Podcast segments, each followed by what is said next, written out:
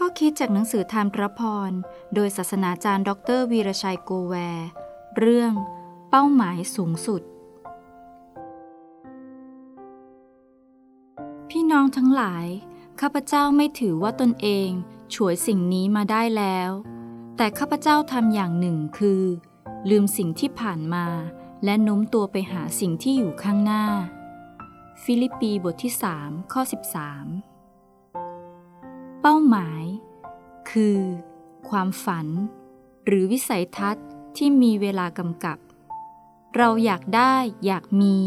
อยากเป็นบางสิ่งอย่างชัดเจน ในช่วงเวลาหนึ่งของชีวิต ต้องการทำให้ความฝันนั้นเป็นจริง เป้าหมายที่เรามีในใจ เป็นส่วนสำคัญในการผลักดัน ขับเคลื่อนชีวิต ให้ไปทิศทางใดทิศทางหนึ่งสำหรับผู้ที่ไม่มีเป้าหมายในชีวิตเขาจะเป็นเหมือนกิ่งไม้ที่ไหลไปตามกระแส สุดแล้วแต่กระแสสังคมจะพาไป เขาไม่ยอมค้นหาตนเองว่าอยากเป็นอะไร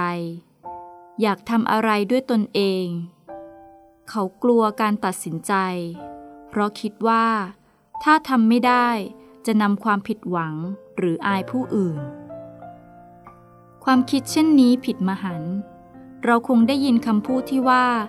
ตั้งเป้าแล้วล้มเหลว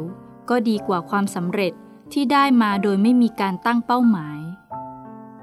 อะไรที่ได้มาเป็นลาบลอย ไม่สามารถสร้างความภาคภูมิใจให้เราได้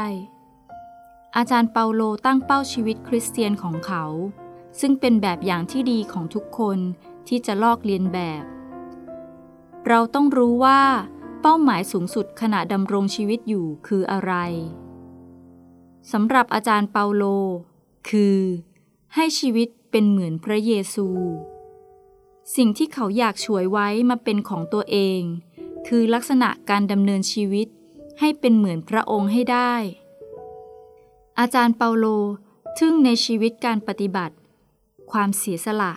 ความอดกลั้น อีกทั้งความเมตตา การให้อภัย ซึ่งพระเยซูมี หมายของการเป็นคริสเตียนคือ ที่จะได้เป็นเจ้าของชีวิตที่มีในพระเยซูให้มาเป็นของเรา ถ้าเราตั้งเป้าเช่นนั้น พระคริสต์จะใหญ่ขึ้น และตัวเราก็เล็กลง ไม่ใช่ตัวเองใหญ่ขึ้น และพระเยซูเล็กลง